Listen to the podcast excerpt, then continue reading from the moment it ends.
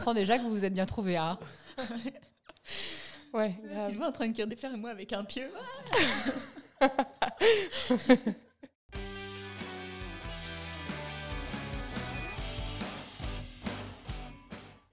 Bonjour.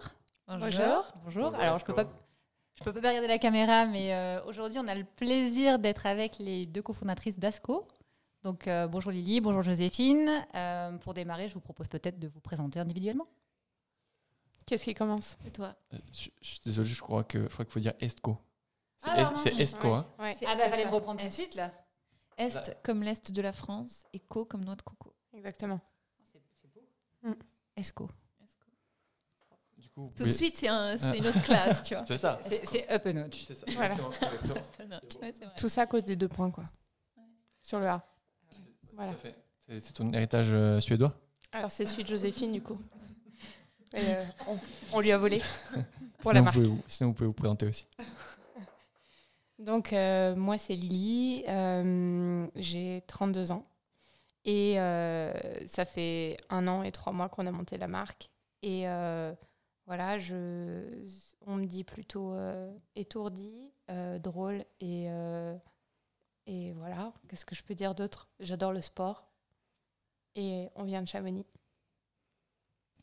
Et euh, du coup, moi, c'est Joséphine. Et euh, j'ai 32 ans aussi. Bientôt 33. Voilà, j'étais sûre que ça allait sortir. Euh, mais je me sens jeune. Et puis voilà. j'ai pas grand chose à dire de plus que. Je crois, je crois qu'elles sont un peu timides quand même. Ouais, hein. Là, Non, en en fait, je en fait, il y, a- il y a eu un, il y a eu un shutdown de. Ouais, grave. C'est le jingle qui m'a impressionné. c'est J'étais là, ça. oh my god, C'est ça. c'est sérieux. Et on va démarrer avec une question directe. Première question. Qui étaient Lily et Joséphine à 5 ans? Ah, c'était un truc à 5 ans, mais c'était pas qu'est-ce que tu seras dans 5 ans C'était qui était Lily ou Joséphine? À l'âge de 5 ans. Tout à fait. Alors, euh, moi, à 5 ans, euh, mes parents donc m'appelaient Kiki, enfin, ils m'appellent toujours Kiki. Casse-croûte à 10 balles, pâte de mouche. Donc, j'étais euh, un petit truc sec qui courait partout. Euh, voilà. Euh, beaucoup d'énergie, espiègle. Toujours, je pense, à faire rire les gens. franchement, ma mère me dit souvent qu'on était, avec mes sœurs, on était vraiment des filles cool. Pas de crise, pas de machin. Donc euh, voilà, plutôt euh, un cool kid. euh, voilà. Quand on a préparé un peu l'entretien, tu me disais que tu as grandi dans un environnement assez féminin. hein. Ouais, ouais j'ai que des sœurs. Euh, puis à un moment de, de ma vie, on s'est retrouvés euh, à euh, 4, 5, 6, 7, 8, 9. Trois mamans et, et toutes les gamines à courir partout dans la maison. En plus, on avait euh, à peu près le même âge. Enfin, on n'avait pas énorme de différence, 4 ou 5 ans tout au plus. Donc c'était euh, c'était rock. Euh, on jouait à Buffy contre les vampires dans le jardin, c'était trop bien. Alors moi, plutôt fleur bleue par rapport à Buffy contre les vampires. moi, faut imaginer, moi j'étais à fond dans les princesses. J'étais fan de Ariel la petite sirène, c'était mon Disney préféré. Et euh, je me levais euh, en pleine nuit et je, je coloriais des, des coloriages de Disney. J'adorais ça. J'étais un peu la petite fille modèle. euh, J'étais tout le temps en fait à mon bureau à dessiner ou à apprendre à la calligraphie, les lettres et tout. Enfin, voilà, j'étais un peu très appliquée. Voilà, j'étais pas encore à l'école, mais j'attendais que ça. Et euh, très manuel aussi. Et puis euh, je cueillais des fleurs et je chantais les chansons de Disney euh, avec des déguisements dans le jardin. Trop mignonne. On, on sent déjà que vous vous êtes bien trouvés. Hein Ouais, Tu vois en train de cuire des fleurs et moi avec un pieu. Ouais, ouais, ouais. Moi, j'étais. euh, donc, j'ai un, j'ai un petit frère qui s'amusait à courir dans le jardin et cueillir toutes les fleurs pour les donner à bouffer aux chevaux euh, qui étaient juste à côté avant que j'arrive pour les cueillir. Ça me faisait pleurer. Et euh, il se reconnaîtra. Je crois que j'aurais pu être ton petit frère. Et euh, je chouinais beaucoup. Ouais. Ça, par contre, euh, ouais. Chouine Les toujours. Ouais, je chouine toujours d'ailleurs, ouais, de temps en temps. Voilà. Et, euh, Non, euh, assez, euh, assez modèle quand même, en général. Et puis, euh, euh, voilà, je rentrais dans le moule, quoi. Je viens des Vosges, d'un tout petit village. Je pense qu'on est 150 en comptant les poules et les vaches. Voilà. Et il n'y a toujours pas euh, la DSL. J'aurais vraiment pu être ton frère. Voilà. Du coup, suite à ça, euh, si on fait un petit jump de, de 10 ans, en, tant qu'ado, vous étiez qui? Ah, je pense que moi, j'étais toujours un peu cool kid. Euh, à 15 ans, t'es en quoi à l'école? Dans seconde. T'es en seconde? Ouais, euh, j'ai. Franchement, le lycée, pour moi, ça a été un des meilleurs souvenirs, je pense. Euh, une, euh, une partie de ma vie que j'ai adorée. Euh, parce que j'aimais. euh, j'aimais euh, déjà, j'aimais aller à l'école. Donc, il n'y a pas de souci là-dessus.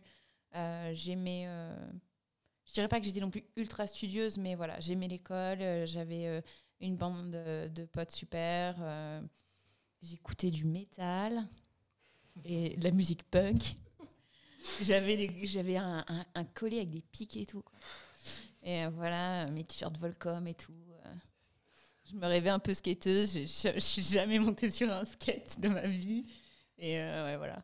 On voit que Lily, elle découvre des trucs là. Elle se dit Ah ouais, quand même. Bah ouais, parce qu'en plus, moi, je, je crois que je chantais toujours Disney. en fait, je vois trop le gap. Euh, c'est vrai que je- j'avais pas, je, je connaissais pas ce genre de détails, mais euh, euh, ouais, moi, je, je, je- crois que j'étais quand même toujours la même. J'ai pas beaucoup changé entre 5 ans et 15 ans, donc je dessinais toujours. Euh, bah, je suis rentrée en, en section art appliqué. J'étais passionnée par le dessin et le, et le graphisme. Moi, c'était un peu différent. J'étais j'étais interne euh, et puis je me souviens qu'on avait beaucoup de boulot euh, dans cette section à appliqué. Euh, donc j'ai un peu l'impression d'avoir fait quand même pas mal de taf, même déjà en seconde. Et, et voilà, j'étais...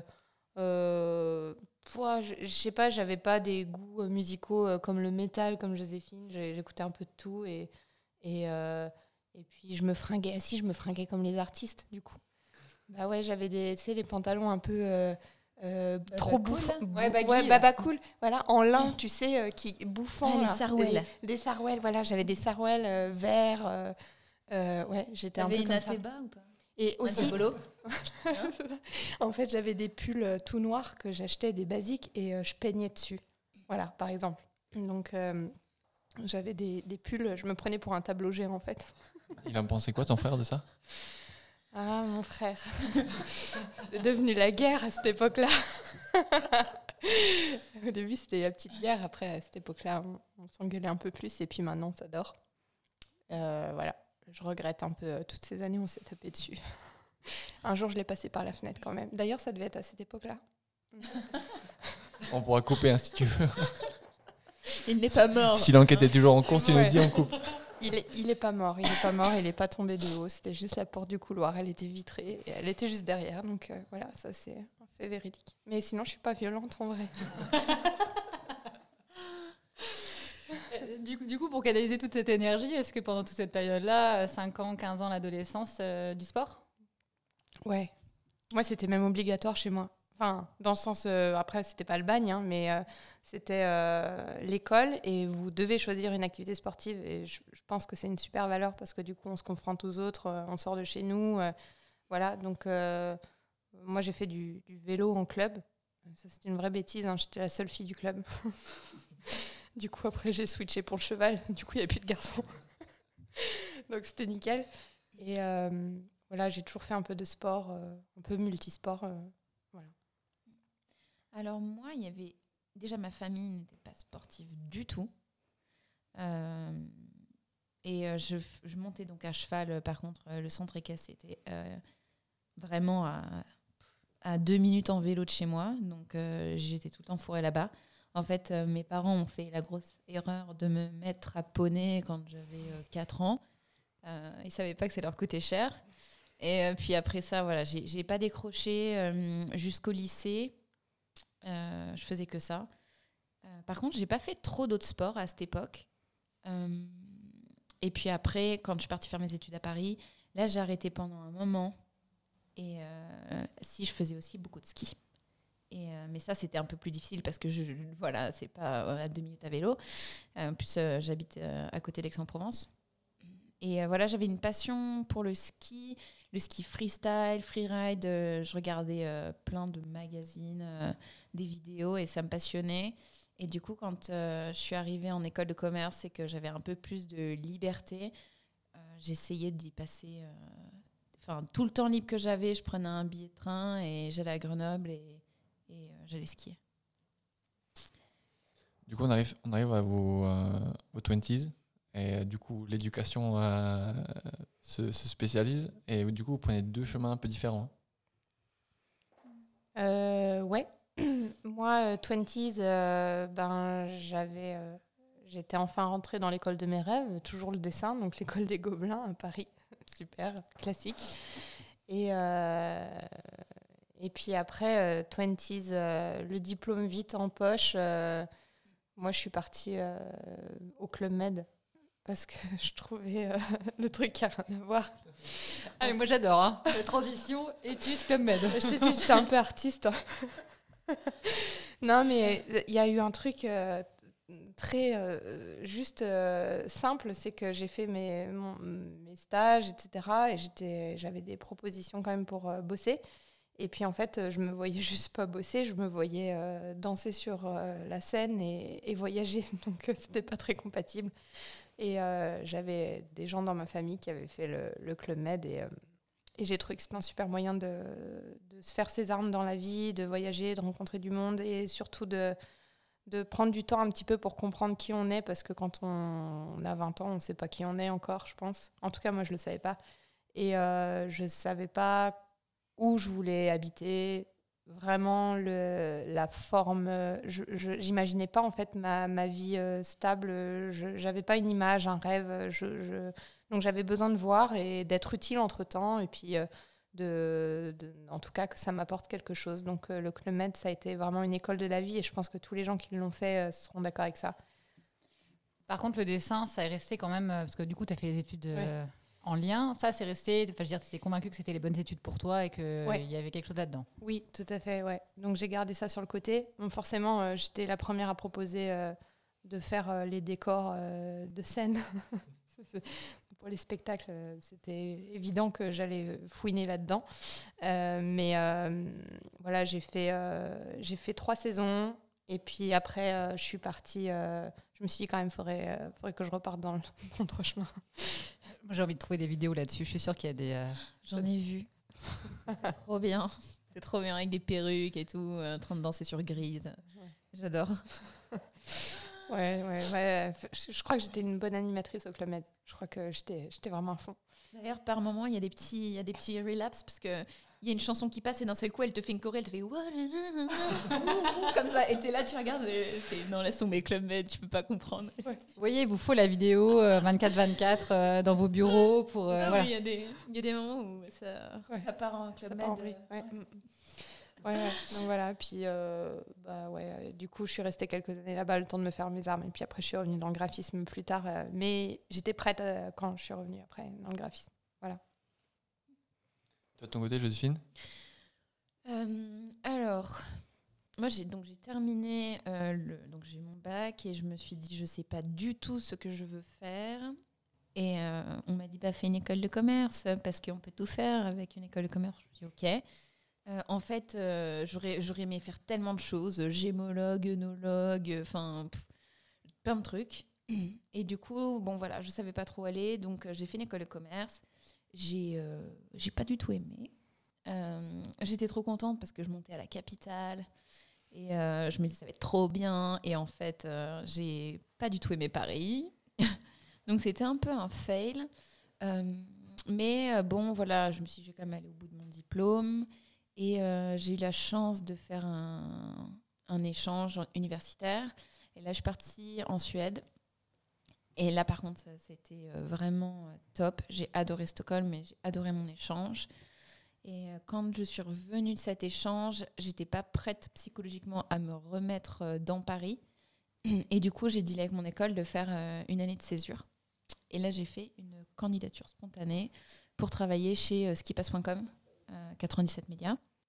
Et voilà, j'ai fait une année de césure chez eux à Grenoble et du coup voilà j'étais trop contente je skiais le, le travail me plaisait énormément et, et voilà c'était un moment en fait dès que même dès mon retour après le stage dès mon retour à Paris voilà j'étais tout le temps fourrée dès que je pouvais à Grenoble je retournais voir les gens du ski comme ça que je et, et voilà.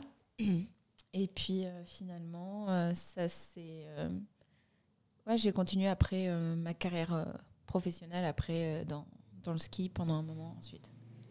L'impact de, de, votre cursus universitaire ou école, ça a été vraiment important pour vous? Vous le conseilleriez à des gens après le lycée qui, comme vous, potentiellement, ne savaient pas trop encore ce qu'ils voulaient faire? Ou alors, pour vous, c'est pas forcément un passage obligé? Moi, je, je, je pense, euh, dans mon cas, quand j'ai terminé le bac, franchement, j'avais aucune idée de ce que je voulais faire. Et en plus de ça, je pense que j'avais aussi aucune idée des métiers qui existaient vraiment.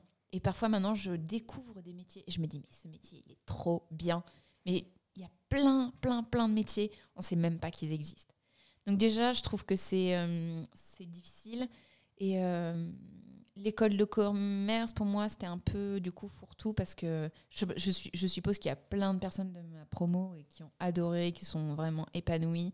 Euh, donc, euh, je dirais pas que c'est nul. C'est juste que pour moi, c'était pas, pas épanouissant. Et en plus de ça, je trouve que ce qu'on fait euh, en école, j'ai toujours trouvé que c'est très théorique. Et j'ai l'impression que tout ce que j'ai appris, en fait, jusqu'à aujourd'hui, c'est euh, quand j'ai fait euh, des stages euh, sur mes boulots et chez ESCO aussi, on apprend tous les jours. Et j'ai pas l'impression que je me serve énormément de, de ce que j'ai fait à l'école au final. Moi, c'est un peu c'est un peu différent dans le sens où j'ai toujours su que je voulais faire du graphisme. Et bon, je suis pas graphiste aujourd'hui. mais, mais je le suis presque parce qu'aujourd'hui, je fais euh, tout le graphisme pour notre marque. Donc c'est presque l'aboutissement suprême, c'est-à-dire que je le fais même plus pour quelqu'un d'autre, je le fais pour moi et je suis allée, euh, je vais au bout de, de, tout ce que je sais du graphisme pour qu'on ait la, meilleure identité de marque possible. Euh, mais pour quelqu'un qui voudrait être graphiste, moi je, je conseille fortement de, de, faire des écoles parce que plus on commence tôt, plus on dessine, plus on on, apprend aussi dans la culture artistique, euh, les cours d'histoire de l'art, on s'inspire énormément des autres. On ne peut pas juste euh, être graphiste dans son coin et, ne pas se nourrir en fait. Euh, je pense qu'un bon graphiste, c'est quelqu'un qui, qui, qui, va vers la culture en général, au sens vraiment très large. Hein. Ce n'est pas forcément des grandes, grandes références, mais qui va se nourrir de, de tout ce qu'il y a autour et puis à l'école, euh, du coup, ben, on est forcé de faire ça. Et puis on, on va vers euh, pas forcément tout ce qu'on aime faire ou dessiner de base. On apprend aussi euh, ce qu'il y a autour. Et même si ça reste encore très théorique et qu'on n'est pas prêt quand on, quand on est graphiste le jour J, je ne vois pas comment on peut vraiment. En tout cas, c'est une belle avance qu'on prend de, de, faire une école de graphisme quand on veut être graphiste. Et puis moi, aujourd'hui, je fais complètement autre chose. Sauf que je pense que je pourrais pas être qui je suis si j'avais pas fait euh, ces études-là. Euh, au quotidien, ça me sert tous les jours. Et euh, quand je dois rendre un PowerPoint, bah déjà, je suis pas sur, sur PowerPoint parce que c'est interdit. c'est interdit. Pour moi, c'est InDesign. c'est les logiciels de la suite Adobe et et euh, rien que pour ça, euh, je, je, suis trop contente de pouvoir faire une presse euh, sur autre chose que PowerPoint. Donc je conseille à tout le monde de faire trois ans de graphisme pour pouvoir faire une presse correcte. Quand, quand on Petite blague. quand on donne notre deck de levée de fonds, les gens qui me disent Ah, c'est qui l'agence qui vous a fait le deck? Ouais, ça sert dans la vie si vous voulez faire un beau CV, faites trois ans de graphisme par exemple. non. Les études vont se rallonger pour tout le monde là. Hein. Ouais, c'est ça. Non, mais moi forcément, je suis passionnée par ce que j'ai fait, donc euh, ouais, je recommande euh, à 100%. Est-ce que Disney est encore une inspiration pour toi ou pas? Il y a toujours une inspiration. Je suis trop nostalgique des, des dessins animés 2D. J'adore aussi la 3D, hein, j'adore ce qui est fait aujourd'hui, les expressions des personnages, les matières, les... c'est dingue. Mais euh, euh, ouais, il n'y a, rien de mieux que Bambi ou Ariel la petite sirène, c'est mythique. C'est beau. On voit, le, on, on, voit vraiment le trait de celui qui a dessiné. Ça, c'est magnifique. Ta mélodie est un enchantement. Sous l'océan, sous l'océan. Si on peut mettre un peu de testostérone dans cette interview, on peut parler du roi lion aussi.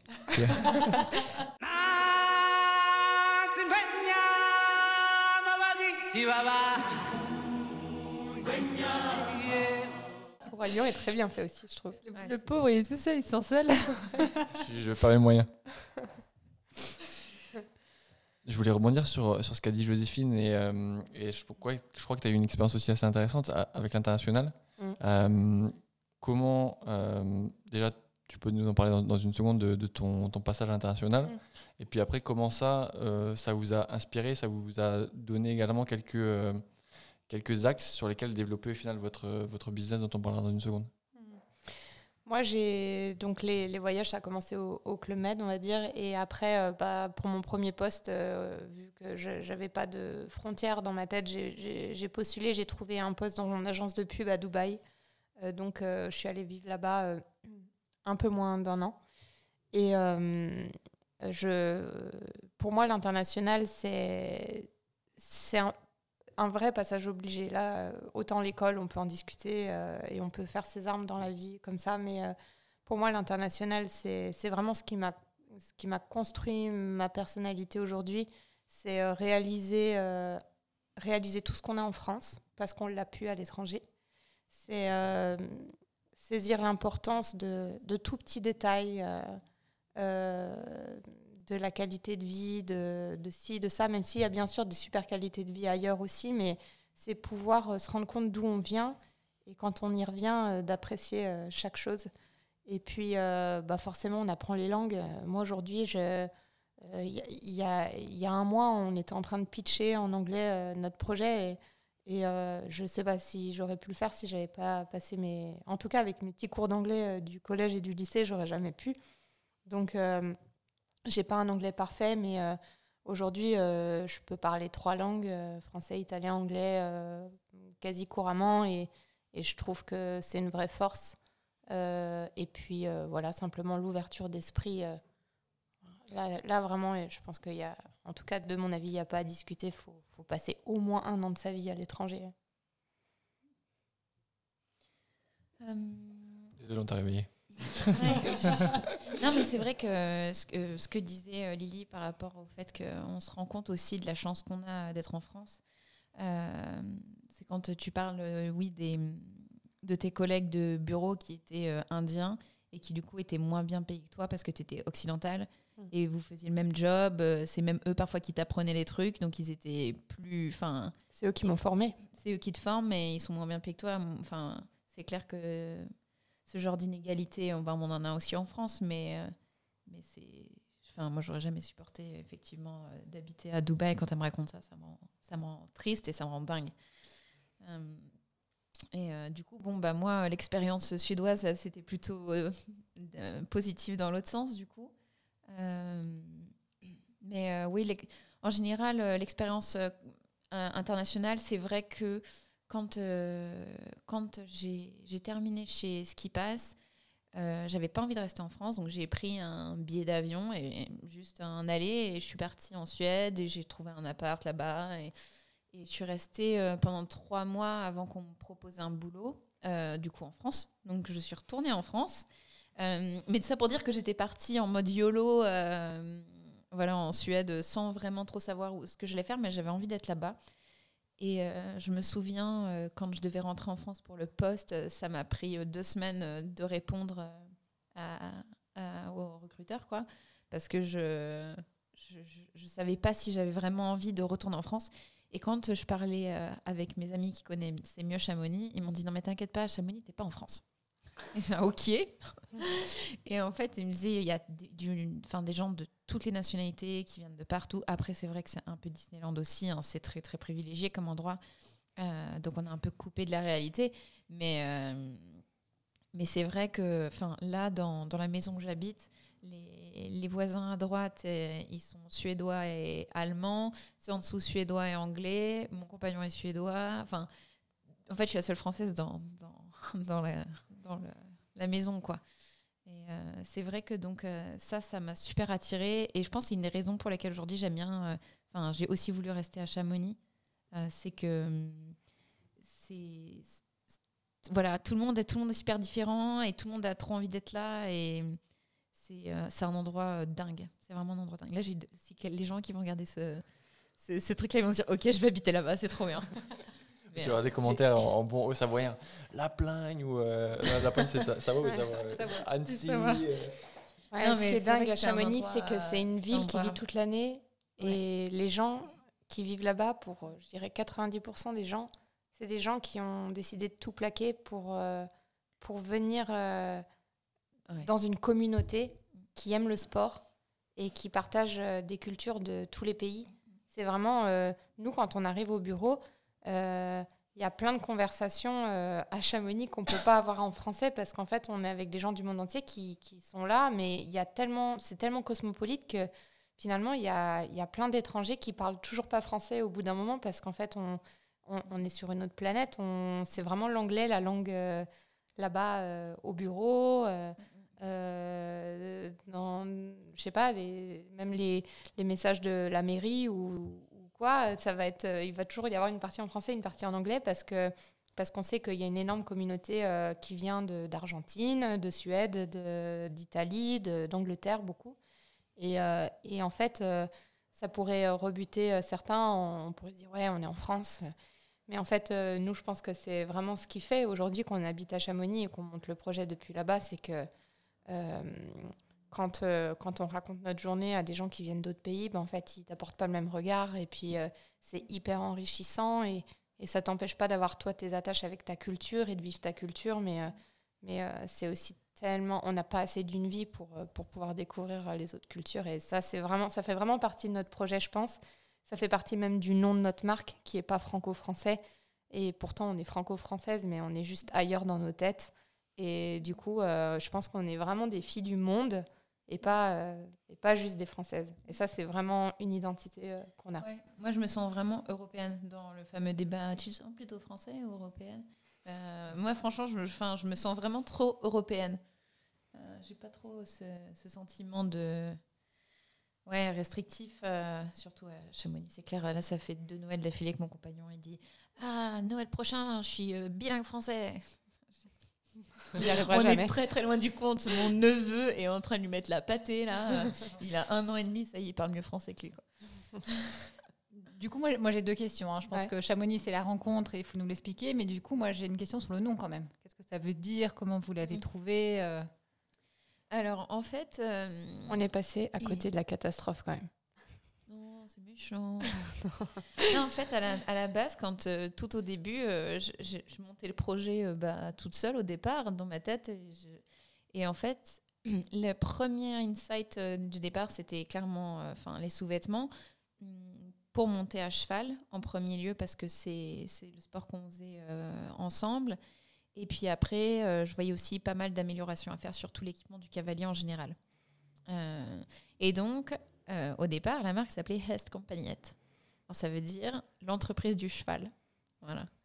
Et en fait, quand euh, Lily euh, a rejoint le projet, je lui ai dit bah voilà, faut qu'on fasse des sous-vêtements de sport trop bien. En plus, on fait voilà, ski, snowboard, trail, crossfit, cross-training, équitation.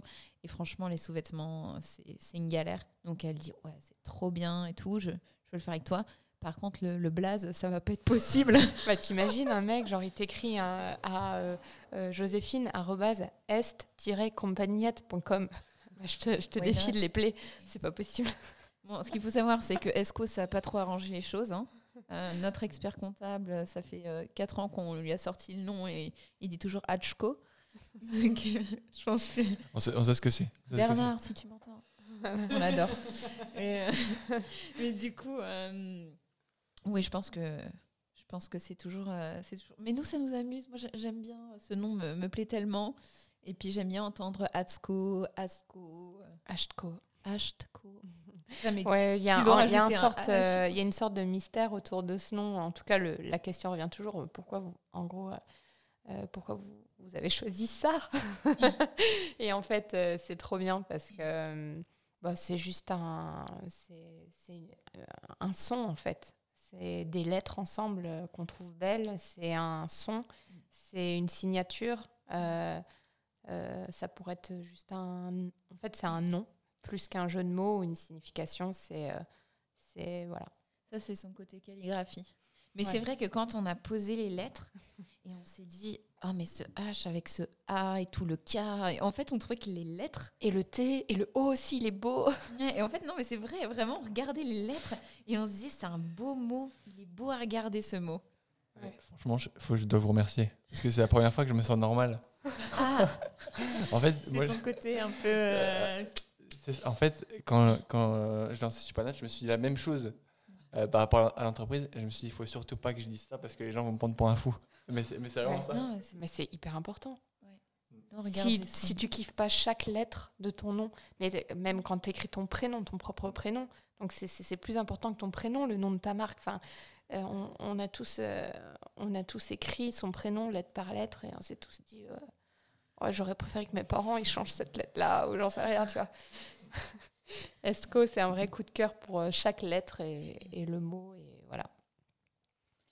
Du coup, le coup de cœur de la rencontre, ça s'est fait où Comment euh, Bah, du coup, euh, aux écuries, justement parce que hum, après, euh, enfin à chaque fois qu'on monte, après on prend un petit verre ou un café ou quoi, on discute dans le clubhouse. Elle a calé Et- le café, mais c'est plutôt de Ça dépend, à quel- ça dépend à quelle heure on monte. Mais, euh, et en fait, dans le clubhouse, il y a, il y a plein de magazines Et euh, donc, on voit les pubs des marques. Des pubs pour euh, des, des petits biscuits, des pubs pour euh, des transports, des pubs pour des marques de fringues, d'équitation et tout. Et en fait, on se tapait des fous rires. C'est- Désolée pour toutes les marques, mais franchement, on se tapait des fous rires parce qu'on voit qu'il y en a qui voulaient juste faire leur pub eux-mêmes sur Word. Ouais. Ou, enfin, et c'est c'est- enfin, c'est- c'est c'est horrible, mais plein de pixels, des vieilles photos, des, des gros, des gros euh, fashion faux pas, quoi. Et, on- et en fait, on, voilà, on rigolait de ça, et puis on a commencé à parler On est de- mauvaise langue un peu des fois. Non, mais franchement, il y a aussi des marques, on est vraiment amoureuse de cette- certaines marques, on se dit, on Ouais. adore ce que cette marque fait, c'est hyper clean, c'est c'est beau et, et donc voilà mais c'est vrai que dans, dans l'équitation d'ailleurs ouais. euh, il y a pas il y a franchement euh, les marques qui font euh, du beau boulot il y en a pas 10 000 quoi Mm. Bon, d'ailleurs celle qui marche hein, au bout d'un moment il n'y a pas de secret On s'est trouvé Euh. une passion pour euh, euh, voilà, feuilleter les magazines d'équitation ensemble. Et Joséphine, donc, elle a fait une spé marketing. Et donc, bah, on était le binôme parfait pour être les commentatrices privilégiées de tous les magazines d'équitation. Et puis, euh, voilà, on s'est trouvé euh, des super passions en commun. Et puis, euh, toujours ces discussions autour des sous-vêtements, parce que forcément, bah, il y en avait toujours une qui avait mis le mauvais. sous-vêtements pour monter à cheval et après on s'en souvient longtemps. Ouais. Donc, donc ça aussi, c'était autour d'un verre. Après, avec euh, les... D'ailleurs, il y avait des hommes aussi pendant ces discussions et c'était super sympa de savoir qu'ils avaient ce même genre de problème. Des fois, ils hallucinaient un peu quand même de, de voir qu'on pouvait euh, euh, être vraiment sans tabou avec les filles et, et se montrer c'était quoi la dernière trouvaille de la dernière brassière de sport qu'on avait trouvée qui était plus performante l'une que l'autre. Mais en gros, voilà, ça, ça a commencé au centre équestre du Mont Blanc, aux Ouches, et euh, des, soirées, euh, des soirées après les cours un peu plus prolongées où on s'est bien marré. Et puis on s'est dit au bout d'un moment, il faut faire quelque chose.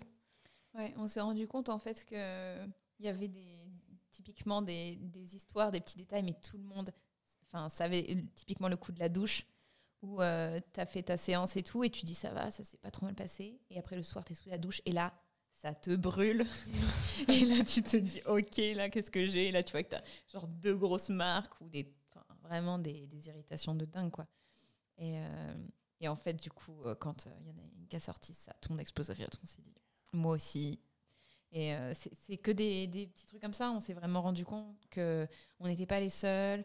Que bon, nous, on on est, c'est vraiment un centre équestre. C'est pas une écurie de propriétaires guindés ou quoi.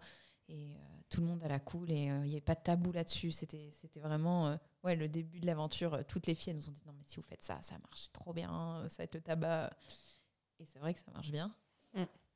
Mais, mais, mais du coup, euh, il y a quand même un moment pivot, j'imagine, parce que on vous, êtes quand même toutes les deux employées, j'imagine, d'entreprise. Ah oui. Euh, vous êtes à Chamonix, alors super, vous vous êtes en temps pour, euh, pour, pour monter à cheval, etc. Super.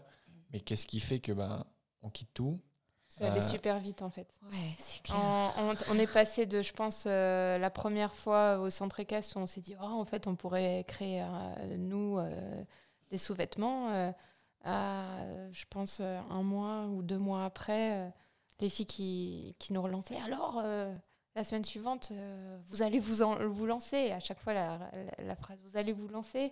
Et puis, euh, c'est allé très très vite. En quelques mois, en fait, on, on s'est dit, bon, on va quand même regarder s'il n'y a pas quelqu'un qui l'a fait avant. Et puis, euh, ou alors, s'il le fait, pourquoi on ne connaît pas? C'est-à-dire que nous, on serait la cible parfaite. Alors, pourquoi ils ne nous ont pas trouvés? Ou pourquoi nous, on ne les a pas trouvés? Donc, c'est qu'il y a peut-être, même s'il y a quelque chose qui existe, une place pour euh, une marque euh, qui communiquerait mieux. Voilà. Et donc, du coup, on a fait nos petites recherches. On est allé sur les terrains de concours aussi pour comprendre si c'était juste nous qui savions pas monter à cheval et qui avaient des problèmes, ou si en fait il y avait quand même euh, ce problème-là partout. Et puis 98% des, cavaliers qu'on a interrogés euh, nous ont dit que si jamais il y avait quelque chose qui sortait, euh, ce serait la délivrance. Et que, ouais, à 100%, ils adhéraient à, cette idée. Donc, bah, ça a pris quelques mois. Moi, j'ai démissionné de mon CDI parce que depuis que j'étais arrivée à Chamonix, je faisais moins de graphisme et puis je travaillais dans un. J'avais j'avais besoin de souffler un petit peu, euh, d'avoir moins de pression. J'avais travaillé dans un magasin de sport. Et puis, donc, euh, ça faisait un an et demi que je travaillais là-bas. J'ai j'ai tout plaqué. Et puis, Joséphine, euh, pareil, elle a tout plaqué. Je pense que ça a pris six mois, en gros, à se décider. C'est quand Ouais. même hyper rapide. On a fait, euh, ouais, c'est ça, on a fait les études de marché et puis on- dès qu'on a vu que c'était bon, euh, on s'est pas, en fait, on s'est pas posé 10 000 questions. hein. Non. On s'est dit, ok, on va s'associer. Ok, tu quittes ton CDI, ouais, moi aussi. Ok, allez. Ouais. Enfin, quand j'y pense, on, enfin, on était un peu folle quand même. Ouais. en plus, euh, c'est vrai qu'aujourd'hui, je conseillerais pas de, à quelqu'un de faire ça parce que je- le début, en fait, on s'est dit, il faut vraiment bosser à 100% dessus si on veut que ça marche. Mais euh, en fait, je pense que c'est quand même compatible de garder un emploi pendant un moment. Euh, nous, c'est lâché un peu trop vite, je pense. Euh, mais c'est peut-être parce qu'on en avait besoin au fond, sûrement. Enfin. Mais du coup, après, on a dû rebosser. Et là, c'était, c'était pas le même genre de taf. Bah ouais, parce qu'on a trouvé les premiers financements. Parce que aussi, on a dit, OK, on quitte tout et tout. Et puis, on a passé la première année à quand même euh, expliquer notre projet, essayer de trouver des prêts et tout. Ça a super bien marché. Euh, sauf que ce qu'on n'avait pas pris en compte, c'était que inventer un produit qui est différent, parce qu'aujourd'hui, on a un brevet sur euh, donc, le produit avec le- le- la protection qui est amovible et qui n'est plus cousu comme dans un cuissard de cyclisme. Mais euh, du coup, ça, en fait, c'est différent de simplement euh, euh, produire une collection avec un style qui est différent sur un produit qui existe déjà. Nous, on, a- on a dû inventer ce système de double fond, le breveter, etc. Et du coup, on a quand même dépensé énormément d'argent dans la R&D la première année et la deuxième année aussi. Et du coup, on s'est retrouvé. Le produit était prêt, mais pas encore produit, qu'on avait pratiquement plus de cash. Et donc, du coup, euh, clairement, il a fallu bah, se retrousser les manches. Euh, on avait du boulot euh, par-dessus la tête, mais là, par contre, il a fallu retourner bosser. Et c'est là que je pense que euh, on a pu, on a pu voilà, avoir jonglé avec les aides de Pôle emploi, etc. Mais c'est une vraie réalité.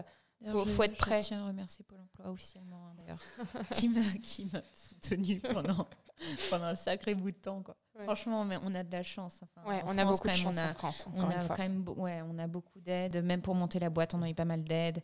Euh, pour euh, l'INPI propose des aides pour protéger euh, ses, ses créations. Enfin, Les premiers qui nous ont ouvert la porte et qui ont été là, alors qu'on n'avait vraiment rien, même pas un business plan, c'est Réseau Entreprendre Haute-Savoie. Petit clin d'œil à Cathy Gâteau. Et euh, c'est euh, c'est dingue parce qu'ils nous ont fait euh, passer du stade d'une idée à un, projet euh, chiffré avec une stratégie. Et c'est ce qui nous a permis d'aller défendre ça devant les banques et, et d'obtenir d'autres financements après. Et puis à structurer aussi sa pensée, savoir. il suffit pas juste d'avoir l'idée, mais ouais, ça a été, je pense, un an, voire un an et demi que de ça, structurer son projet, mettre des chiffres en place, Euh, ouais. Et euh, euh, il, faut, il faut avoir un peu d'énergie. en tout cas, il faut, faut pas compter ses heures, je pense. Et puis, il faut pas chercher à, vouloir devenir riche tout de suite, parce qu'en fait, c'est plutôt l'inverse. Et, et, et, moi, je n'avais pas d'ambition par rapport à ça, mais je m'imaginais pas que ce serait autant de retard par rapport à ce qu'on avait pensé que ça prendrait. C'est-à-dire qu'en fait, il faut prévoir au moins un an de plus, je dirais. C'est un tout rallongé d'un an. Et, euh, et même quand tu as rallongé d'un an en disant oh, on aura de la marge, euh, remettre encore six mois après. et euh, voilà, en tout cas, quand il y a de la production et de l'innovation, on n'était pas du tout prête à, à- ça. Et du coup, ben, on avait prévu nos, nos ressources financières en fonction et on a dû changer un peu les plans. Et puis, on s'est retrouvés, Joséphine et moi, à travailler dans un bar à Chamonix à servir des bières et à parler de la stratégie en même temps qu'on faisait couler les bières dans les verres. Et ça, ça, ça s'invente pas avec nos petits tabliers. Mais c'était franchement, enfin bon, après c'était euh, aussi drôle parce que les gens euh, nous disaient mais vous travaillez ensemble sur la boîte et vous travaillez aussi au bar ensemble et vous vous tapez pas dessus. On disait, non, on est trop contente de travailler ensemble au bar aussi. Et en plus, franchement, c'était un, un bar trop bien. Enfin, c'était avec de la bière artisanale, donc on a appris euh, tous les trucs de bière et tout. On est devenus des pros en bière, si jamais vous avez des questions. Voilà. Euh, Si, on, si on- si on se reconvertit un jour. la, la craft beer, euh, là on est, on est calé sur le sujet. Mais ouais, du coup, euh, c'est vrai que c'était drôle parce que enfin, ça permet aussi d'avoir euh, vraiment de l'empathie l'une pour l'autre. Mm. Euh, là, la dernière à bosser, c'était Lily. Elle bossait dans, pendant six mois presque. Elle a bossé dans un hôtel en réception. Et euh, jongler entre ESCO, plus l'hôtel, euh, plus essayer de caler un peu de vie perso parce qu'il ne faut pas s'oublier. Euh, pff, c'est costaud quand même. Et puis c'est énormément de taf pour, pour, quasi, euh, juste payer son loyer, sa bouffe. Enfin, c'est franchement, euh, c'est dur l'entrepreneuriat. Euh, je pense qu'il y a, il y a pas mal de gens qui se rendent pas compte, effectivement. Aussi parce que quand on voit Esco de l'extérieur, le site il est classe, les produits sont haut de gamme, les packaging sont stylés, tout est. Enfin, tout le monde pense que c'est une grosse boîte alors qu'en fait on est deux et on, on- on On galère cravache. quoi, on cravache Sans, de sans jeu de mots, j'ai pas fait exprès. Je vous jure. Donc, euh, parfois, c'est vrai que les, les, les, les gens se rendent pas compte et quand on leur dit en fait on est deux, donc désolé, on n'a pas pu répondre à votre, à votre message tout de suite parce qu'on était en réunion. Et en fait, les gens percutent, mais deux comment? Mais deux tout court. Genre deux, un, deux. Deux au service client? Deux au service client, deux à, deux à la prod, deux, au, mat- deux, deux à tout. Ouais. C'est quoi le moteur? Euh, Parce que pour, pour euh, avancer comme ça, sans relâche, et moi franchement, on, on vous suit depuis un moment et on, on- on voit qu'il y a un vrai moteur qui Ouais. s'arrête jamais. Ouais. C'est quoi? Alors déjà, il y a un truc qui est génial, c'est euh, la complémentarité euh, exceptionnelle de notre binôme. Mais ça, c'est, je sais pas comment c'est possible, mais en fait déjà, dès qu'il y en a une qui est en mode méga boost, en général, c'est exactement au moment où l'autre elle est down. Donc en fait, il y en a toujours une pour tirer l'autre. Mm. C'est vraiment rare qu'on soit euh, démotivé au même moment euh, ou fatigué aussi au même moment. Donc euh, Le voilà. plaisir de travailler ensemble, ça c'est énorme. Je crois que Ouais. il y, a, il y a ça d'abord. C'est-à-dire qu'en fait, on s'est trouvé un, mais une, enfin, un plaisir. La, la rencontre, elle est exceptionnelle et d'aller tous les matins au bureau, en fait, euh, et de se dire, allez, ça, on va le faire ensemble. Euh, euh, ben, moi, je m'imagine pas euh, faire ce projet toute seule. Et je pense que Euh, Joséphine n'a pas le choix, elle va dire qu'elle non plus. Ouais. Mais euh, donc il y a ça, il y a le plaisir de travailler ensemble. Pour moi, après, il y a plusieurs mots qui se bousculent et à l'intérieur de moi, c'est l'envie de réussir. J'ai toujours su que je voulais faire un truc différent d'un métier classique. Enfin, ok, c'était avant c'était dessiner des dessins animés. Maintenant, c'est monter une marque. euh, voilà, mais je ne pourrais pas faire un truc euh, euh, commun. Voilà, il n'y a pas de sous-métier, mais j'ai besoin d'originalité dans ma vie. Donc, il y a l'envie de réussir absolument et un jour de me, de, de me regarder en me disant bah ça y est, tu vis d'un truc pas commun et, et voilà un, un- un métier qui, a- qui, qui, voilà, qui me passionne et qui, et qui existe nulle part ailleurs et euh, ça c'est trop cool. Et puis euh, euh, la liberté aussi. Euh, c'est trop bien de Alors, pas la liberté de prendre des vacances, parce que vous aurez compris que c'est. Ça, c'est, ce que. Il faut ça, des sous pour partir Ouais. en vacances déjà. Et du temps. Et du temps, ouais. Ouais, surtout, euh, voilà. Euh, mais, euh, la- mais même euh, de, de, de faire ce qu'on veut, de prendre ses décisions, euh, de, de tout plaquer à 16 heures parce que euh, on a la tête comme un chaudron et d'aller justement euh, monter à cheval et de ne pas avoir un patron euh, derrière qui, qui, qui vous donne des horaires. Mais aussi de pouvoir prendre ses, ses propres décisions, de, de, de, de décider de tout dans l'entreprise nous-mêmes. Voilà, enfin, il y a tellement de choses qui se bousculent, mais en fait, c'est évident que même justement en ayant été encore réceptionniste il n'y a pas si longtemps que ça, et euh, j'avais l'impression d'être euh, d'être bridée, de ne pas m'exprimer, de voilà, et ça, ça vaut de l'or en fait. Oh, Nous, on appelait ça le luxe, ouais. Mm. Le- D'avoir le choix. Ouais, c'est ça, c'est ça. Bon, C'est un prix, hein, la liberté, euh, comme dirait euh, notre ami Jean-François euh, du Réseau Entreprendre. Il a dit vous, vous- tout ce que vous faites là, c'est euh, enfin, c'est un prix, mais c'est le prix de la liberté. Et c'est tellement vrai. Enfin, on, a, on a beau euh, galérer euh, avec oui, bah, le temps, financièrement, c'est hyper dur. euh, et puis on prend tellement de responsabilités. Là, par exemple, c'est la première fois qu'on est une apprentie. Enfin, et on, il faut qu'on s'occupe d'elle. Enfin, c'est- beaucoup de pression dans ce sens-là.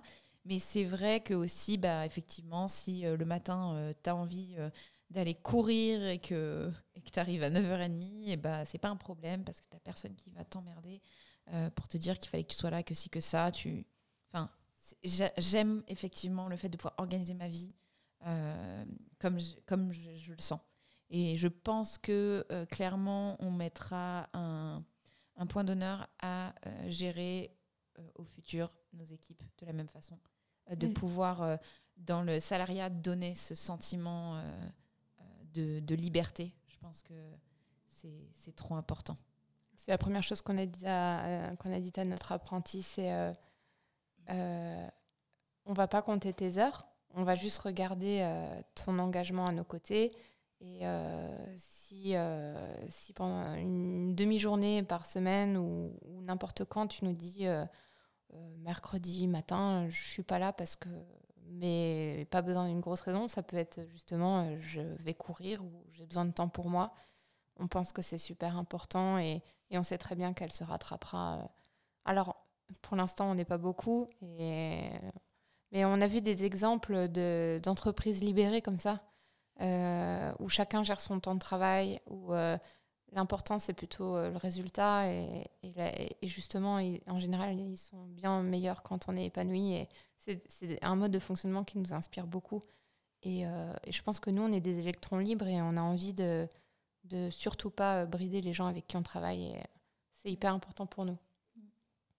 Et puis moi, le dernier point que je vois, hyper épanouissant dans l'entreprise, c'est qu'on touche à tout. Et euh, ça, c'est... La compta. Ouais. non, mais je dis ça, mais elle adore. hein. Moi, j'adore. Quand je dis qu'on était complémentaires, c'est sur, sur tout, tout, tout, tout. Ouais. Sur aussi les tâches, euh, toutes les tâches euh, qu'il y a dans la boîte. Être multitâche, euh, comme on dit. Ça, c'est top parce qu'en fait, on se lasse pas. euh, on se lasse pas. On fait euh, 10 000 choses à la fois, mais c'est 10 000 choses complètement différentes. Et puis, on apprend tous les jours. Euh, ouais, je sais pas, là, en ce moment, on est en levée de fonds. euh, on est en train d'apprendre le jargon de la levée de fonds et, et, et tout ce que ça implique. Et, et puis, euh, après, on va passer sur euh, de la prod. Et, euh, du coup, on devient des experts de la prod. Et, voilà, et, ça peut être des choses complètement différentes. Et puis on repasse par de l'emballage produit, et puis, et puis par de la pub. Et voilà, c'est plein de cordes à notre arc, et puis c'est passionnant tous les jours. Tu as, mentionné tout à l'heure le fait, de, en termes de graphisme, de te nourrir des autres. Comment est-ce que vous nourrissez d'autres? Parce que euh, j'imagine qu'il y a des gens qui vous inspirent, qui vous donnent, des idées, qui vous soutiennent. Je sais que pour nous, c'est super important. Il y a plein de gens qui nous aident, euh, même euh, au final, moralement. Ils ne le savent même pas, mais, ça nous aide. C'est qui vos mentors? Est-ce que vous en avez déjà? Même si vous ne vous connaissez pas, vous pouvez leur faire un petit coucou. Et est-ce que vous aimeriez devenir comme eux au final? Pour, pour d'autres, peut-être futurs ESCO dans 30 ans? Moi, il y a pas mal de, de gens qui m'inspirent. J'ai pas trop la mémoire des noms. Euh, je vais en citer un qui est très euh, classique euh, dans le monde de l'entrepreneuriat et qui fait rêver tout le monde, c'est Marc Simoncini. Euh, J'adore écouter. je bois ses paroles en fait. Donc du coup, ça m'a sauvé la vie de tout perdre, puisque si je n'avais pas tout perdu, j'aurais jamais travaillé comme j'ai travaillé pour Mythique. Donc finalement, on ne sait jamais. Peut-être que tout perdre, c'est la plus belle chance de votre vie. Parce qu'en fait, le gars, il, il a monté des boîtes, mais il s'est surtout cassé les dents. Et il s'est presque cassé les dents euh, autant de fois que de boîtes qu'il a montées. Et il parle de ses échecs. euh, euh, et ça, du coup, on se dit que ben, c'est réel et que c'est des, des étapes qui sont juste normales. Et j'aime beaucoup voilà, m'inspirer de ces gens-là. Beaucoup de gens qui parlent de développement personnel, de voilà, j'écoute beaucoup de, de- podcasts, d'émissions euh, sur ce genre de, choses. Je trouve ça très in- inspirant pour comprendre euh, euh, aussi dans une société où on partage beaucoup nos réussites sur les réseaux sociaux et beaucoup moins, bizarrement, on entend beaucoup moins parler de, des journées. Ah, si, il y avait un super site qui s'appelait Vie de merde. Je sais plus où ils en sont, mais en gros, on parle on parle beaucoup moins de ces échecs et je trouve ça hyper important de, de- comprendre pour pouvoir avancer. Et euh, voilà, moi, c'est ça, c'est les gens qui m'inspirent. Et puis, euh, au coworking, on travaille dans un espace euh, open space et il y a plein de métiers différents. Il y a des gens qui ont des talents fous. Et c'est aussi très inspirant. On a une entreprise à côté de nous qui s'appelle Blue Ice aussi, qui est à taille humaine, mais qui est en train d'exploser dans le milieu du matériel d'alpinisme tout ça, c'est hyper inspirant en fait. Euh, Moi, du coup, je dirais que hum, des personnes qui m'inspirent beaucoup, euh, c'est des proches. Euh, ma petite sœur, Anastasia, mon meilleur ami, Romain, ils m'inspirent énormément parce qu'ils sont très engagés socialement. Et,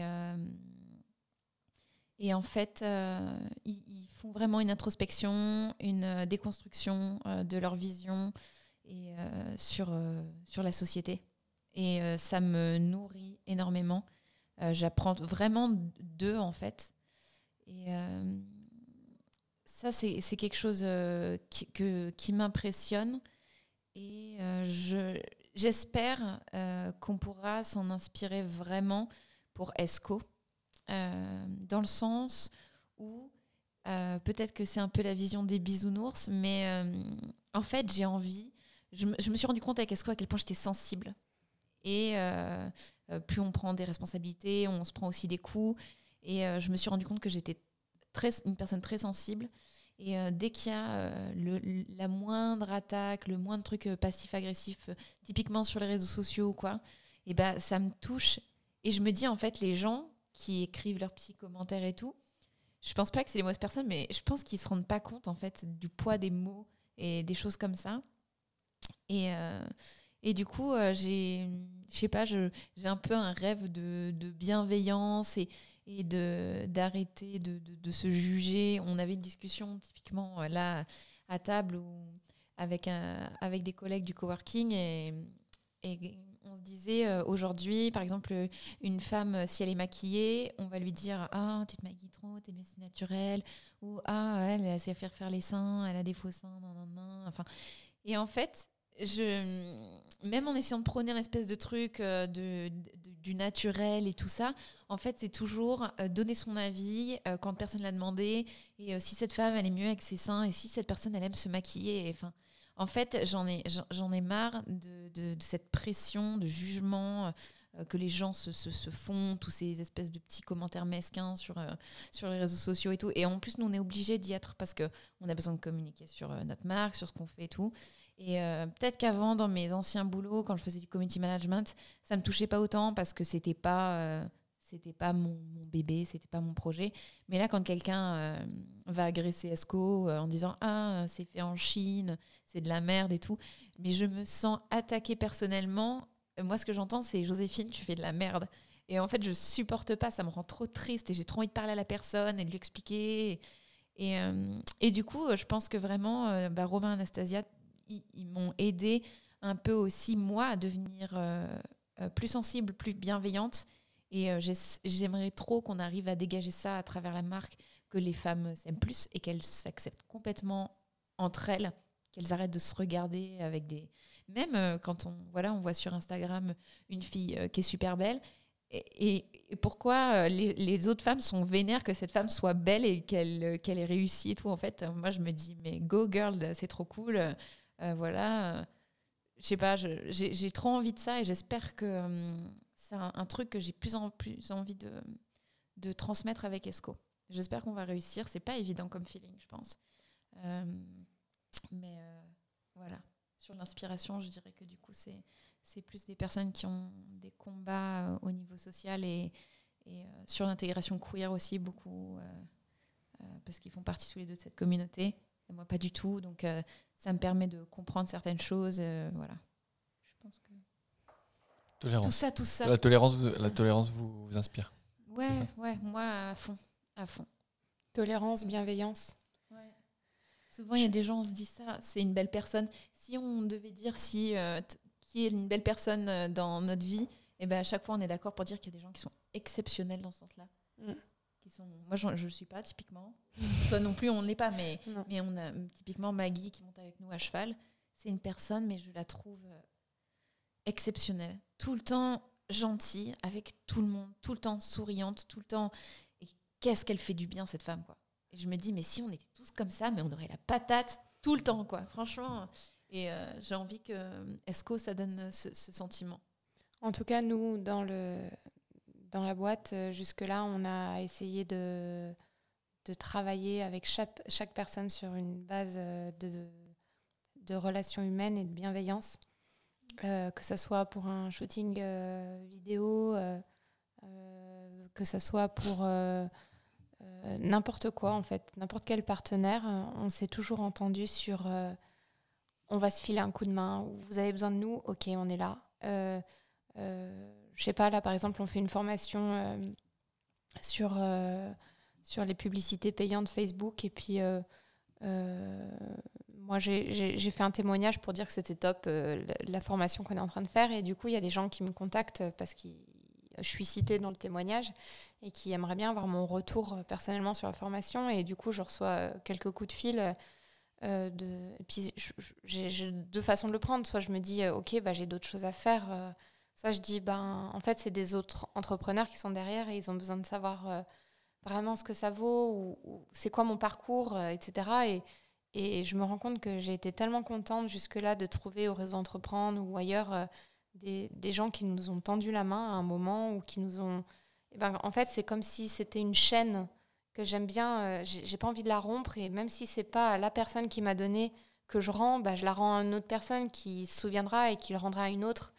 Et, euh, et ce, alors ouais, peut-être qu'on est des fois dans un monde de bisounours, mais je crois beaucoup euh, à ce genre de, de chaîne d'entraide, euh, même dans notre microcosme, euh, l'entraide, gagnant-gagnant. Et, C'est et trop là, bien. là où je vous dis que elle est, c'est pas une bonne personne, c'est qu'en fait elle dit ça parce qu'elle veut devenir directrice du réseau entreprendre à terme présidente.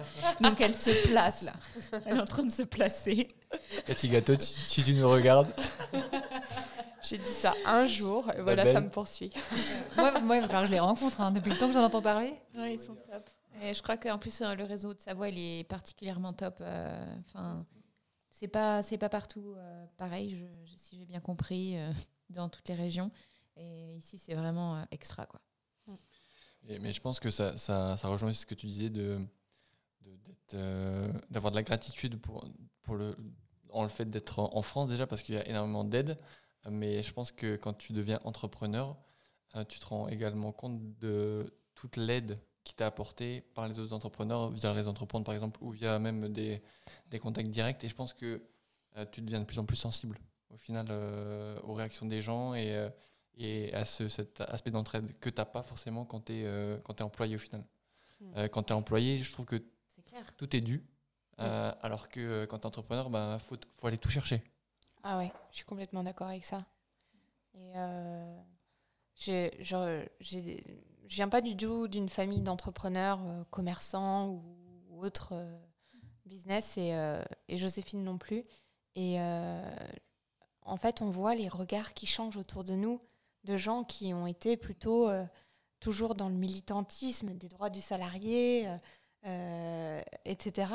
Et en fait, quand ils nous voient dans notre activité, ils se rendent compte que qu'on a, on a tous des clichés. hein. Par exemple, moi, euh, j'ai été salarié aussi, mais j'en ai encore des clichés sur les salariés maintenant que je suis entrepreneur. Mais du coup, en tout cas, eux, ça les aide à abandonner les, les leurs sur euh, ce que c'est que monter une boîte, euh, la réalité de ce que c'est. Et, du coup, ça, c'est super intéressant.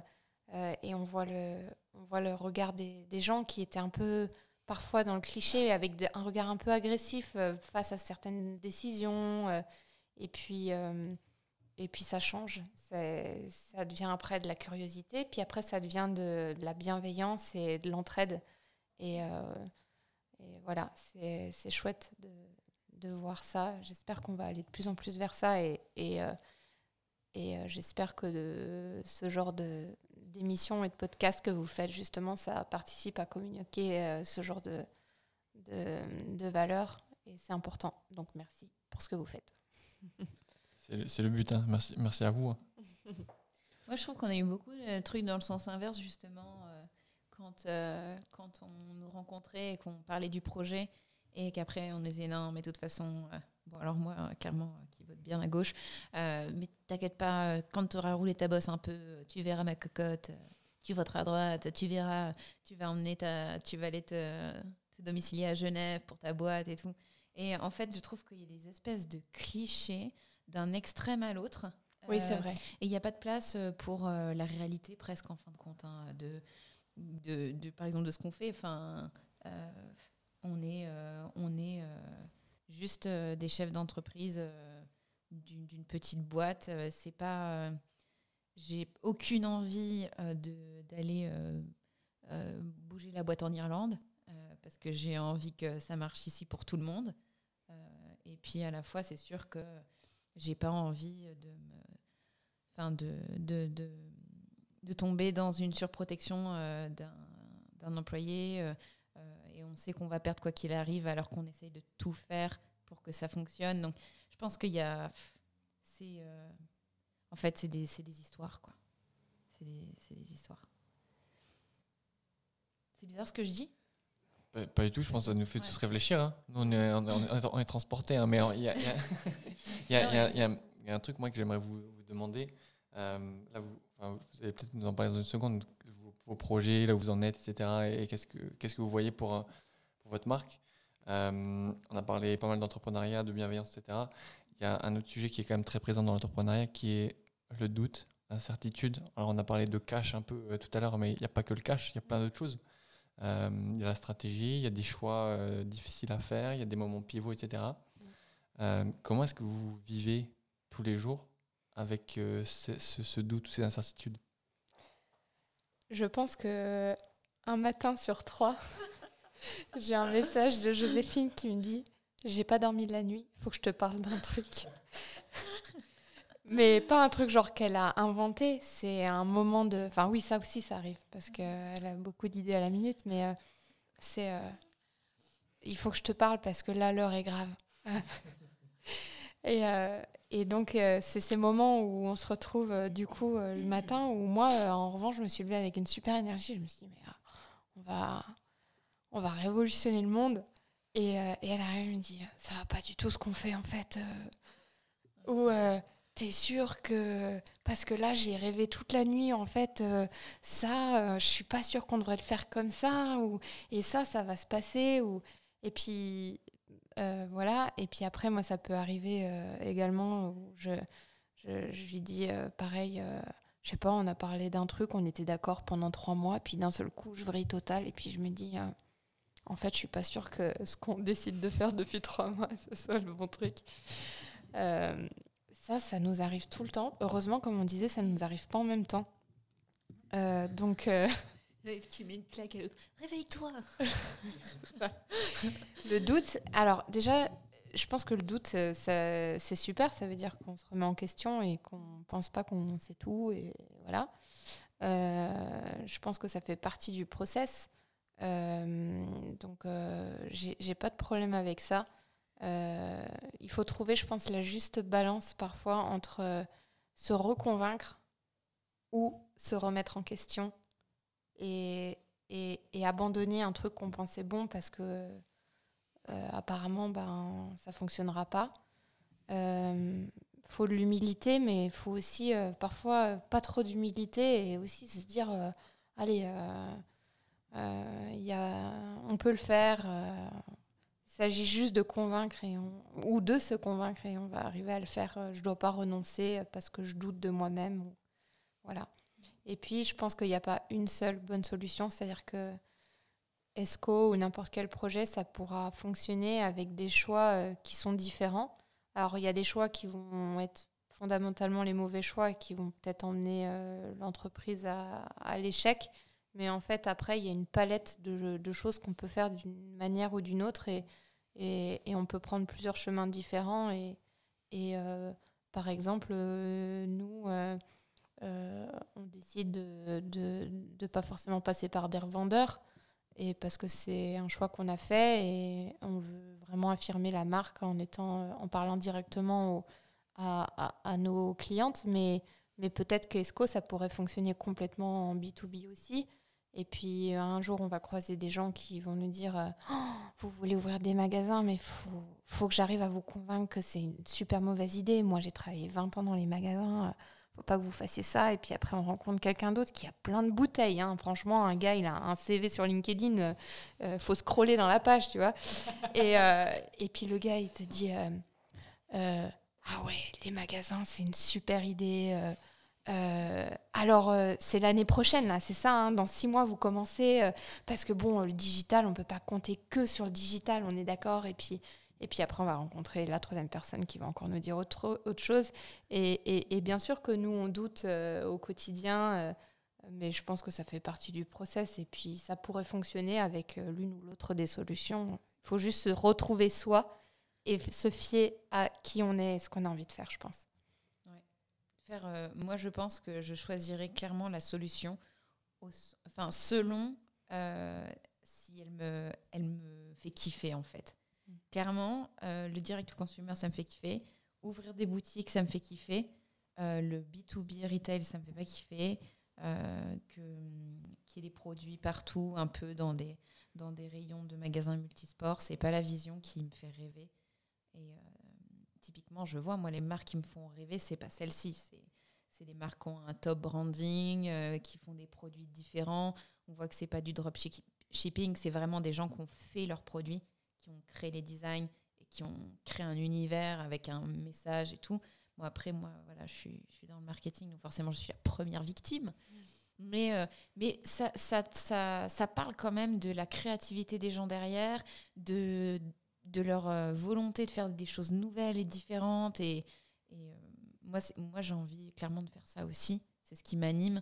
Et je pense que quand on prend des décisions, à, à euh, à la fin de la journée, ça fait vraiment Jean-Claude Van Damme, quoi.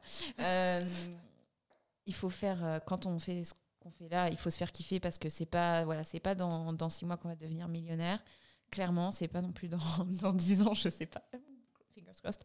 Euh, mais euh, clairement, il faut faire un truc, euh, voilà. Il faut se faire kiffer à fond. Sinon, ça sert à rien. C'est sûr. Parfois, revenir à l'instinct, ça permet de sortir du doute, c'est-à-dire se dire, ok, euh, au fond, euh, au fond, qu'est-ce que je sens? Où est-ce que je dois aller? Et euh, parfois, on se retrouve comme ça et on se dit, ok, on a, on a plusieurs euh, routes qui s'ouvrent devant. Qu'est-ce qu'on a vraiment, vraiment envie de faire? C'est où est-ce qu'on se situe en termes d'identité, quoi. Et, euh, et c'est bien de c'est aussi bien de parler parfois à, à des gens qui sont pour le coup pas du tout expérimentés ou qui sont pas dans, dans l'entrepreneuriat aussi, et de sortir de ça et d'avoir un peu un- une prise de recul. euh, euh, voilà. Mais il faut se méfier de prendre trop d'avis à droite à gauche. Je crois que l'important c'est. Ouais. trucs différents tout le temps. Ouais. Là, on a vu, hein, c'était le symphonie euh, pendant, pendant tout la- le parcours de levée de fonds. Tout le monde nous donne son avis. Il est complètement différent à chaque fois. Mm. Donc, au bout d'un moment, on s'est dit. euh, Et ils sont tous experts. Oui, et en plus, ils sont tous experts. Ils sont tous experts, ils sont tous pas d'accord. Donc, euh, ouais, on- là, on s'est dit, en fait, on n'est pas plus bête qu'un autre. Et, et donc, on va prendre nos décisions. Et, et puis, ceux, qui, ceux qui pensent que c'est qui ont la même, enfin, partager cette même vision, et ben ils vont nous rejoindre. Voilà. Vous avez un vrai, un vrai discours de passionné. hein. Je pense que c'est ce qui vous tient depuis le début. Est-ce que vous pensez que c'est fondamental pour lancer une entreprise, d'être un entrepreneur, d'avoir euh, trouvé cette petite passion pour euh, quelque chose et de le développer? Ouais. Ouais. Ouais. Les fameux repas de Noël, ça me fait penser à ça. Euh, dans ma famille, tous les ans, on fait Noël avec euh, la famille de ma mère. Et euh, tout- à tous les Noëls, euh, je disais oui, alors je vais monter une boîte, je vais faire ça, ça, ça, nan, nan, nan. Et en fait, au bout d'un moment, la vanne de Noël, enfin, c'était un peu alors, euh, tu montes quoi comme boîte cette année, Joséphine? Un peu, euh, voilà, en se foutant de moi, genre. Voilà, mais c'est un peu ça, quoi. Genre, euh, personne ne me prenait au sérieux, tout le monde rigolait un peu. euh, je pense qu'il me trouvait un peu ambitieuse et en fin de compte, j'avais encore rien fait concrètement, mais, mais, euh, mais en fait, moi, j'étais très sérieuse au final. Enfin, je ne savais pas exactement ce qui allait se passer, mais, euh, mais j'a- j'avais vraiment envie de, développer un projet, et ça c'est clair. Donc, euh, et je- pense que typiquement dans, dans le reste de ma famille, euh, personne ne parlait, enfin, de, avait cette même passion que moi. Et aujourd'hui, je suis la seule à faire de l'entrepreneuriat d'ailleurs dans, dans toute l'équipe.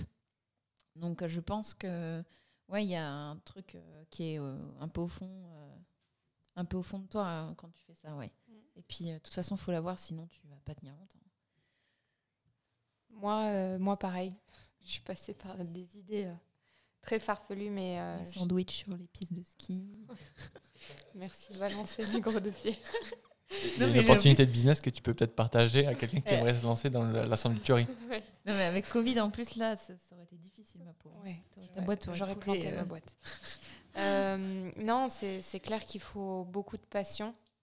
Ça, c'est sûr. Alors, soit pour le produit qu'on développe, soit pour euh, l'entrepreneuriat, soit les deux.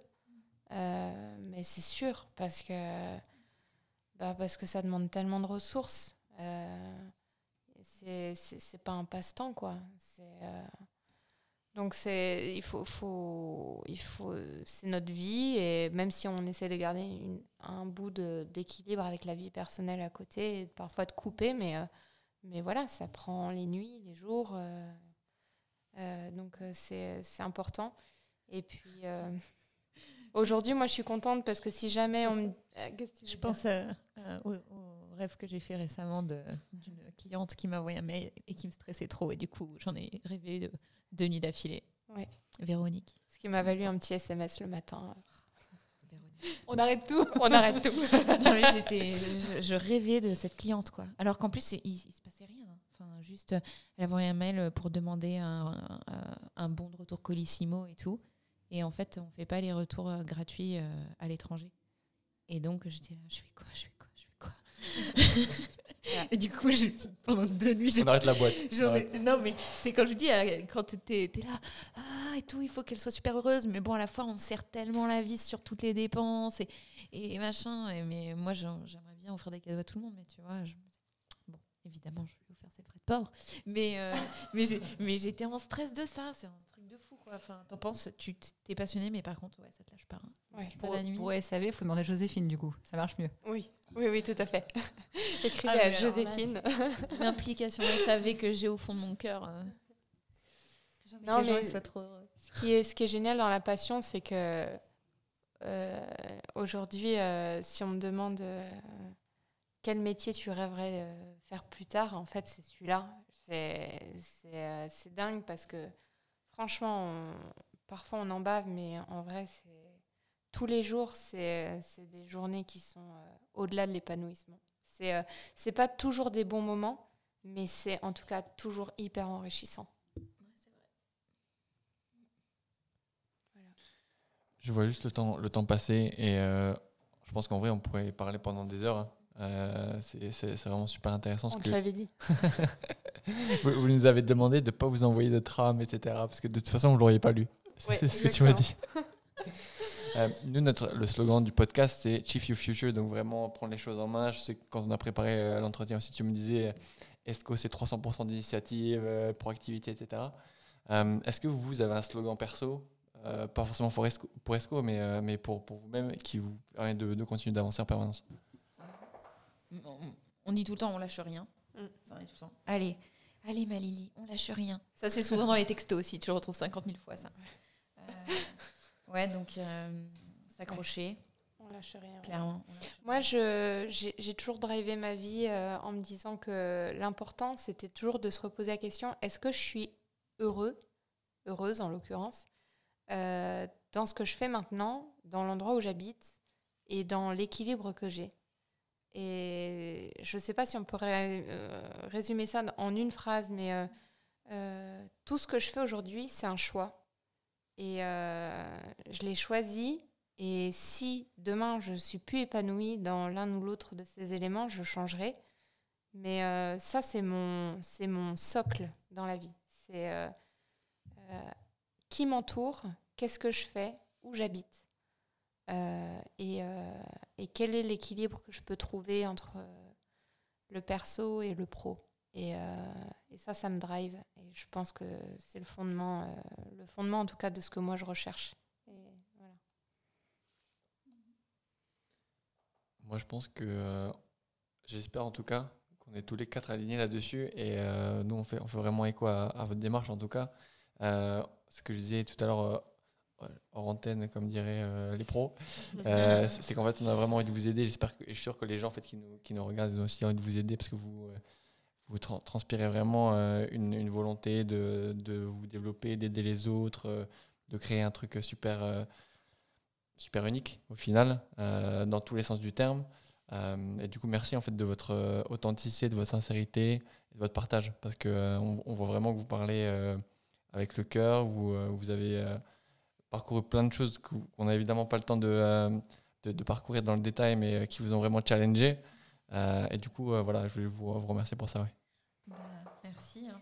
Merci, on espère que, on espère que ça, donne, ça donnera l'envie à, à des gens de se lancer parce que si vous êtes passionné, en fait, on peut tout faire. Il n'y a pas de impossible. Donc euh, voilà, c'est ça qui. Si ça peut servir, voilà. Ouais, ouais, c'est sûr. Ça servira. Ça servira parce que c'était, en fait, c'était, c'est transparent, plein de passion. Vous avez été euh, transparente l'une et l'autre avec euh, qui vous êtes et pourquoi vous faites les choses. Et, et c'est clairement le fondement de ce podcast, en fait. hein. C'est de comprendre que, ben, si on arrive à comprendre quels sont euh, nos drivers et, euh, bah, pour le coup, de bien les associer, parce que ça, c'est, c'est quand même criant de voir que vous avez un, un superbe binôme qui marche. Je pense qu'il y a des gens qui rêveraient euh, d'avoir un binôme comme, euh, comme celui que vous avez, que vous avez Moi, créé. tu veux- Ouais, mais, tout, mais- mais tout à fait. mais euh, ça, c'est sûr que c'est inspirant et moi, je suis admirative de votre parcours et vraiment, euh, ne lâchez rien parce que ça va marcher. Bah, quand on y croit, on a plus de chances de réussir. Donc euh, on y croit. On lâche rien. Ce que j'espère, c'est que si euh, des personnes voient ça, qui se disent qu'en fait, enfin, moi j'ai toujours un sentiment de, de difficulté de légitimité. En fait, j'imagine qu'un chef d'entreprise, c'est un mec d'une cinquantaine d'années avec une cravate et euh, qui a fait euh, le SCP ou ESSEC ou voilà. C'est- stupide. Mais en vrai, ça reste euh, ce qu'on voit le plus sur LinkedIn typiquement ou dans la réalité de, de des levées de fonds c'est- le portrait un peu type. Et, j'espère qu'en fait, ça peut rassurer les gens sur le fait qu'on peut aimer peindre des princesses Disney, écouter du métal et, euh, et se livrer, être des, des gens normaux et, euh, et, faire, et faire tout ça. Euh, quand on a fait notre petite vidéo de levée de fonds, il y a des, des personnes qui, qui m'ont dit T'es sûr que tu veux mettre la vidéo sur les réseaux sociaux et tout Parce que, quand même, c'est ça fait pas hyper hyper sérieux, ça fait un peu on est à la déconne et tout. Et, et en fait, on s'est dit mais on va la poster cette vidéo, c'est sûr. Euh, pour la petite info des gens qui l'ont jamais vue, c'est euh, Lily et moi qui poussons de la fonte euh, en disant n'importe quoi. I'm Lillian. And I'm Josephine. We are successful businesswomen. and we train every day. Et, euh, et voilà, et du coup, j'espère que ça pourra donner envie à des gens qui se, se sentent pas légitimes. Euh, en fait, chef d'entreprise, c'est pas voilà, c'est pas un mec juste euh, de oser. 50 ans avec une cravate, c'est c'est autre chose quoi. C'est juste les tripes. Ouais, c'est clairement ça. Merci. Merci Esco. à vous. J'ai rajouté 10 minutes de discours. Non, on, on vous remercie beaucoup. On vous conseille la vidéo de levée de fonds parce qu'elle est top. Et dans 10 ans, quand vous rentrerez dans un magasin Estco, c'est elle. Voilà. Ça vient d'elle. Et vous reviendrez nous voir et on, on rediscutera de l'évolution. Ah ouais. On sait d'où on vient, on reviendra, ça c'est sûr. Merci encore. Euh, merci. Merci à vous.